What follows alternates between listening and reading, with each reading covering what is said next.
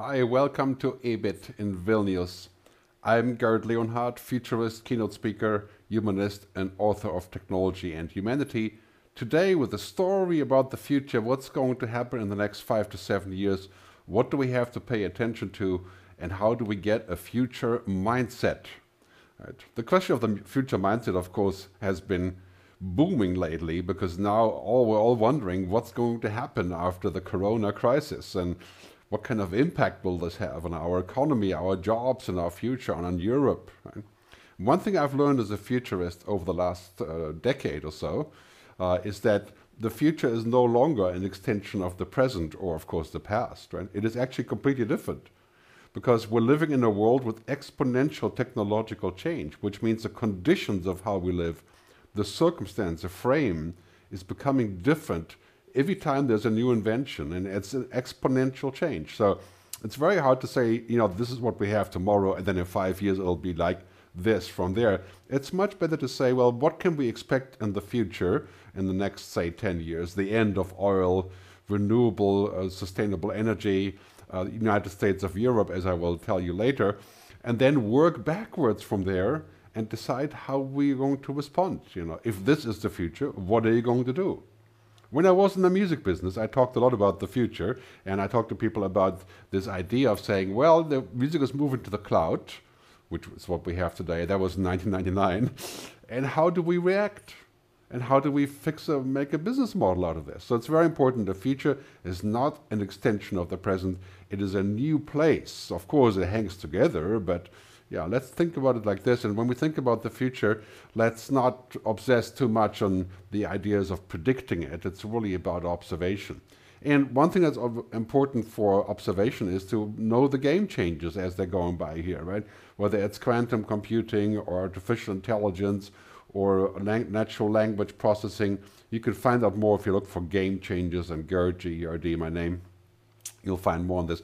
But but the reality is that you know we're expecting the future to arrive gradually, but it's not right. It's it's like it's like warp drive, and now COVID nineteen has accelerated the arrival of that future, and now it's going like like gangbusters. I mean, it's basically just just exploding in speed and and moving as fast as we can imagine.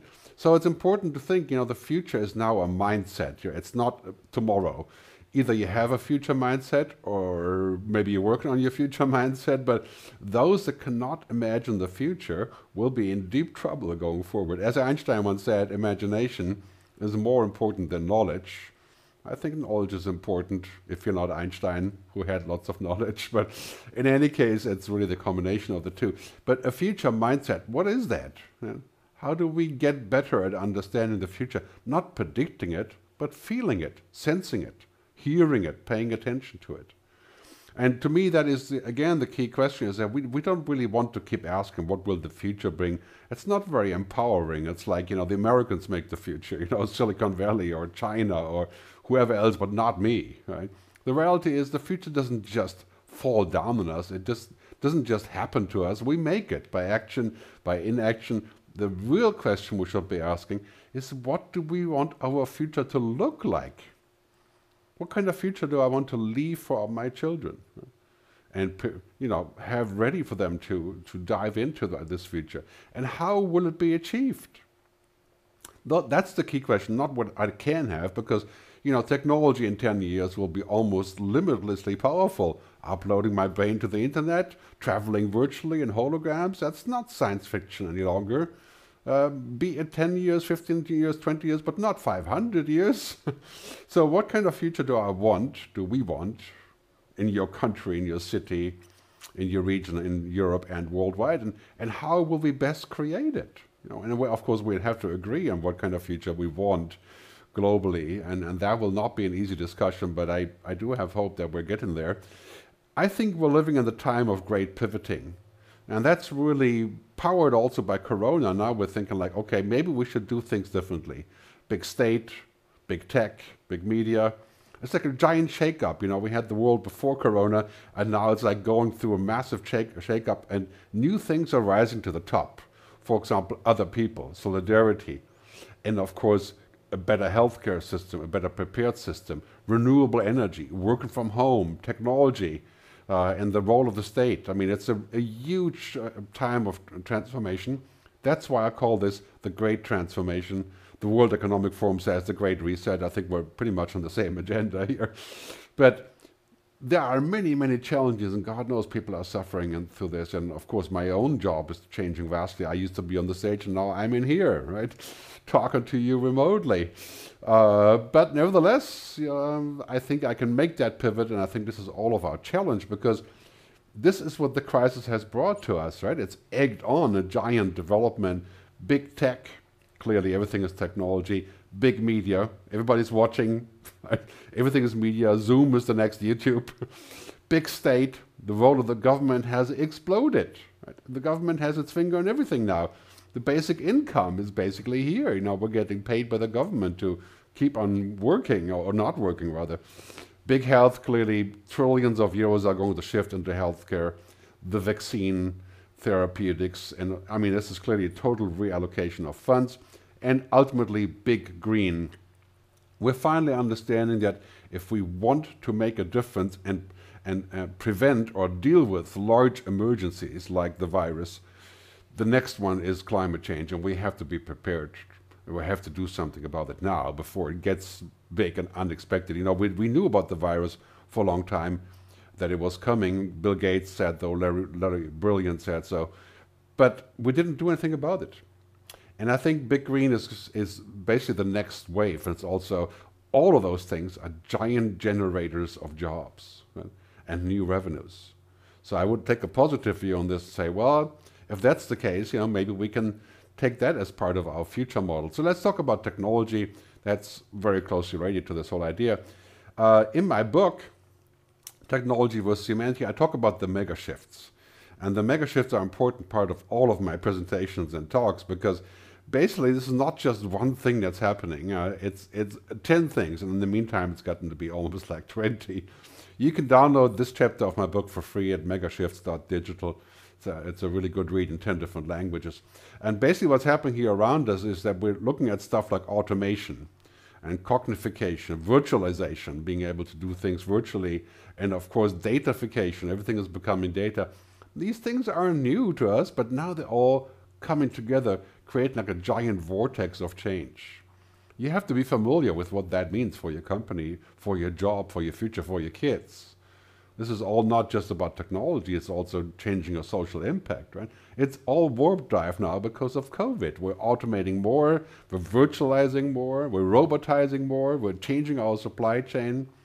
So it's really interesting to see how we're going warp drive because of this. I mean, we have this Rubik cube of possibilities of science and technology, nanotechnology, the blockchain, the Internet of Things. And what's happening now is we're basically taking them and we're saying, okay, let's take some examples like healthcare, right? Uh, we're now turning healthcare into a future where it's converging with biotechnology, right? Where we are essentially going to redo pharma, medical, healthcare, and it's going to go from sick care to healthcare using data and technology. I mean, talk about an opportunity. There's there's tens of millions of new jobs here, and, and we're going to need that clearly, dealing with other pandemics. And that's why uh, I applaud Bill Gates' effort, for example, of, of uh, creating a science behind this, of diagnosing it and, and uh, creating, of course, the vaccine and so on. And we're going to see a lot of international collaboration, a very good uh, side effect of, the, of this otherwise quite difficult time. And, you know, if we take all these things together in technology, we can say, well, the next frontier is, is the human body. Right? and there we're facing a lot of issues, you know, ethical issues, values, morals, and of course funding. Is this just going to be for rich people? Are rich people going to live to be 150 years old? Uh, that is going to bring up a, a, vast discussion about what are called digital ethics that we have to engage in. So technology is open up a whole bunch of different points and basically what we can safely say, it's kind of heaven or hell. It could be both, you know, swipe left, swipe right right? We can decide, well, is this future going to be terrible? Is it going to be the rule of the robots and no jobs for us? Or is it going to be good? I think it could be amazing. I'm, I'm, an, I'm an optimist on this. We just have to make the right decisions. We have all the tech and science, and just 20 years from now, we'll have pretty much whatever tech or science. I mean, it's mind boggling, right? So the real question is ultimately no longer if and how we can do something, but why? It's a question of purpose. What do we want to be, as I said earlier, and of course the question of who. Who can we trust? Who leads us into the future? You know, where are we going? Why are we going there? Who's leading us? Those questions should be asked every single day of individuals, of politicians, of our CEOs and leaders, countries. Thought leadership, this is really what it's all about. We have to develop thought leadership. We have to get real with the future. Right? And this is something that we urgently need to do in Europe because in the end, this is what it's all about. It's the handshake between technology and humanity. It's not rejecting technology. That There's no such thing. We, technology is what we make. And technology is morally neutral until we use it, right? William Gibson, science fiction author. And if we want it to be moral and to be used morally, then, then we have to regulate and we have to make sure we have the right social context, we have the right understanding. And so this is really a question of policy and like, for example, regulating social media. So that, that brings me to this important topic I think that we should talk about because I think what's happening is I used to say 15 years ago maybe data is the new oil and that's so true now. I mean data is the oil. Look at the top of the stock market. That's all data companies, you know, technology companies. And data is exploding as we're all connecting 10 billion people on the internet in 2030. Right? So data is the new oil, but now it's also a weapon it can be used as a weapon. It can be become plutonium. I mean, social media is using our data as a weapon, a weapon to change elections, to change our mindset, to change our thinking. And there's something we got to do about that. We got to talk to our friend uh, about this. Right? There's a more proactive role to be taken by those companies. Uh, we have to make sure that they are accountable, that they will do the right thing, that they will not delay action, right, that they will actually uh, give us the rights that we are used to otherwise, the, our digital rights. And digital ethics is now becoming a top topic in marketing as well. You can see that uh, Unilever and others have pulled out their money from Facebook, I think, as the time of this recording, but who knows what the future will bring for ethical reasons, right? And this company Braze did the same thing. I think digital ethics is the topic. Right? How will you use technology in an ethical, in a good for humans way? Will you be responsible or will you just look for the bottom line? Right? So very important here when we look at this whole issue, technology is powerful, it can be good or bad. A hammer can kill or a hammer can build a house, right? But basically, technology doesn't have ethics. Right? It doesn't have purpose or value. I mean, this is the stuff that we must put in it. Right? I don't think we should teach robots to have ethics or emotions or to really understand humans in the, in the sense of consciousness or human agency. But we have to make sure that our technology is used correctly as much as we can. And, and this is a big topic, of course, not entirely easy. Right? But we're facing already today a kind of a tech lash, you know? A lot of people are saying, well, technology is cool, but if all that stuff happens, you know, surveillance, people acting like machines, and uh, and social media just deriving money from from us and using us as, as guinea pigs and, and content fodder, people getting addicted to the internet. You know, we got to think about what that means. You know, we have to think about if we can regulate it in some way. Ethics is knowing the difference between what you have a right or the power to do and what is the right thing to do. Now that's going to be a debate, know, what is the right thing to do? But that's a question that's unavoidable now because every day we launch a new technology, we have to ask a question, is that the right thing to do? Is it going to result in collective human flourishing or is it just what, what's been called jerk tech, you know, getting us to a, a consequence really big, you know, the consequence being that I can monetize. Right? When you have a startup, you got to think about those things now. Right? And clearly technology is kind of like this. It can be a present, and in many ways it has been, but it can also be a bomb. Uh, too much of a good thing can be a very bad thing. Too much social media, too much surveillance, too much contact tracing. Yeah, well, I think this is amazing that we can do this, but we have to think about why and who's in charge and who's going to protect us. I go with riffing off Einstein, right? Everything should be as connected as necessary, but not more. Einstein said everything should be as simple as possible, but not more. kind of a connected statement, I would say. Right? So this is an important principle for our future. Looking at what we see today in Hollywood motion pictures, this is, this is of course Blade Runner 2046, we have this inkling of the future, and it's been depicted, of course, in many films all over the place. What's going to happen with, with the reality that's being mirrored to us, you know, virtual reality. I think we should be very careful about this to see if that's desirable. I think it has its purpose, just like, you know, making Zoom calls has its purpose, but, you know, fatigue is also quite real. Too much of a good thing can be a very bad thing. And, and, and how do we prevent that from taking over our lives, you know, and dehumanizing us. You know. In the end, technology is not what we seek, but it's how we seek. It is not something that we can find our purpose in. You know, you will never find happiness on the screen or in an AR or a hologram. You'll you'll find you know hedonistic relationships. Well, that's not necessarily a bad thing. It's just uh, we have to keep the perspective. And that takes me to my next point, which is about capitalism you know, our current system has proven to be useless when it's about fighting big market failures. The virus, the corona crisis, pandemics, we weren't prepared, we weren't ready. Uh, in many countries like the US, UK, South Africa, Brazil, their reaction has not been very good because it's based on a completely competitive extreme capitalist system. The countries that are more collective, Switzerland, for where I live, right, New Zealand, they have fared much better.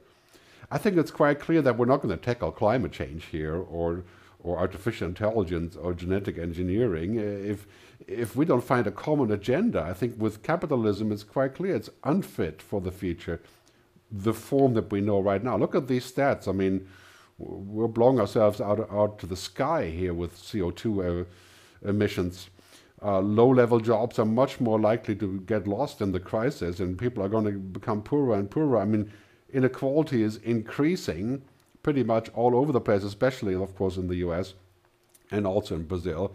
And this chart shows, you know, 400 million more people uh, are going to be in poverty because of COVID. And this was three months ago, right? Ask again, this is an Oxfam chart, right? And of course, Al Gore has been talking about sustainable capitalism since, I don't know, 2011, right? He says now we should no go, not go back to pre-pandemic thinking when we think about the future. We, we should continue to think about how we can reinvent and learn from this crisis a sustainable form of capitalism. This is going to be a mission. I think that it takes a lot of doing and understanding, but this is unavoidable. This is the direction that we have to go because what used to be unthinkable is now the new normal. The government is telling us what to do, when to wear masks, where to go, where to travel, and so on. Uh, and maybe that's going to be the same thing for the carbon tax, right?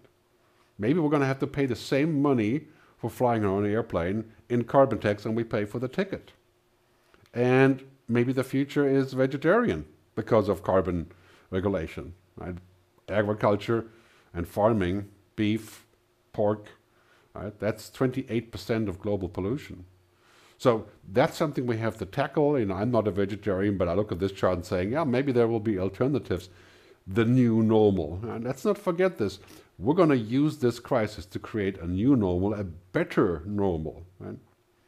Not, not go back. We're not going to go back to what, what there was before. We're just not. And it's going to take too long. It's going to have too many side effects. We're going to rethink energy as part of this discussion about this crisis and where are we going and when, whether we can avoid the next crisis, which of course is climate change shaping up really big. A better normal, not a back to the new normal, or to the old normal.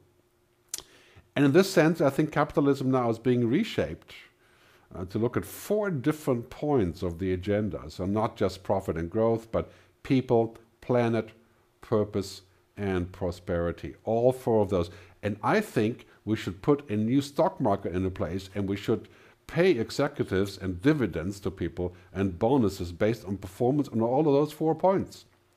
Lots of people are talking about this, you know, stakeholder value, business roundtable, and so on. I propose the creation of a SUSDAC, sustainable index, a sustainable stock market like NASDAQ, you know, for companies that sub uh, subscribe to this principle, the quadruple bottom line, the sustainable development goals only, and that's where we could all invest.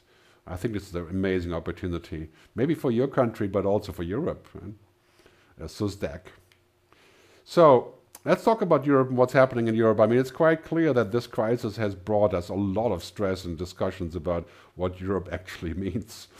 But amazingly enough, I think we performed well. The European Commission, the European government, the Parliament has agreed on these measures to help each other pretty much unlimited solidarity, almost. Right? And I think we're in a process of forming the United States of Europe. I know it sounds crazy when you think about all the issues about Europe, but this is our best bet.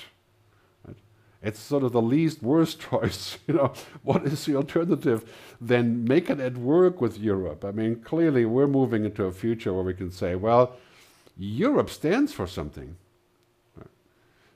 And I think this is also the antidote to what America stands for, at least in a sort of common uh, version of, of, of, the observation, and maybe China. Right? We stand for holistic business models, for human-centered futures, and maybe also for a circular, sustainable economy. And this is our plus, right? Makes us slower, but I think we're going to have tens of millions of new jobs in this in this era when we fund them. Right? Let's take the money out of military and surveillance and, and tax the, tax, the tech companies a little bit more to create more of a uh, revenue flow to do those things here in Europe. I think Europe has a great future and it's coming. So let me wrap up as, by talking about the future mindset. First, you got to get used to pivoting. You got to get very good at pivoting and turning that boat around to figure out a new version of your current business, right? And that's sometimes right next to it, but we haven't noticed. The music industry has gone from selling records to selling the cloud. Not voluntarily, of course? but uh, we can learn from that. You know, we should do it ourselves before somebody else does it for us. Right? Great quote here from Mark Benioff, the CEO of Salesforce, has some really smart things to say about the future. He says, you need to get to the future ahead of your customers and be ready to greet them when they arrive. I mean, keep that in mind, ahead of your customers to understand and build the future that is ready for people to come. This is crucial. Right? That is the future mindset, and Mark has that future mindset. Pretty amazing stuff. Let's get used to this. I mean, we're living in a perpetual world of VUCA. Right? Volatility, uncertainty, complexity, and it's not going to change. It was VUCA before, but now it is with Corona even more VUCA, even more ambiguity. I mean, it's basically like, ask me again next week and I'll give you a different answer about what the future contains. it's utter uncertainty and we have to feel our way forward. We have to accept and what I call flip the VUCA. Right? Turn that around, so let's be fast, let's be unorthodox, let's have co-creation, and let's be awesome. Right? To flip the VUCA, I think that is going to be so important in our mindset. Right? and to think positive about the future. And in this vastly intersecting, confusing reality, you know, we, we have to learn how to develop these giant ears, you know, to observe, uh, to perceive, to understand, to act, to create, and of course, finally, to imagine and to deliberate and to do new things. Right? Those are the four action points of, of the future mindset. So finally, I think our choice is to shape the future ourselves, to get smart about the future, to understand it, to have a future mindset, or to be shaped by it, by other people creating it for us. So let's tackle the future, let's work on our future mindset, and I wish you a great rest of the conference, and I look forward to having a conversation with you later. Thank you very much for tuning in. Bye.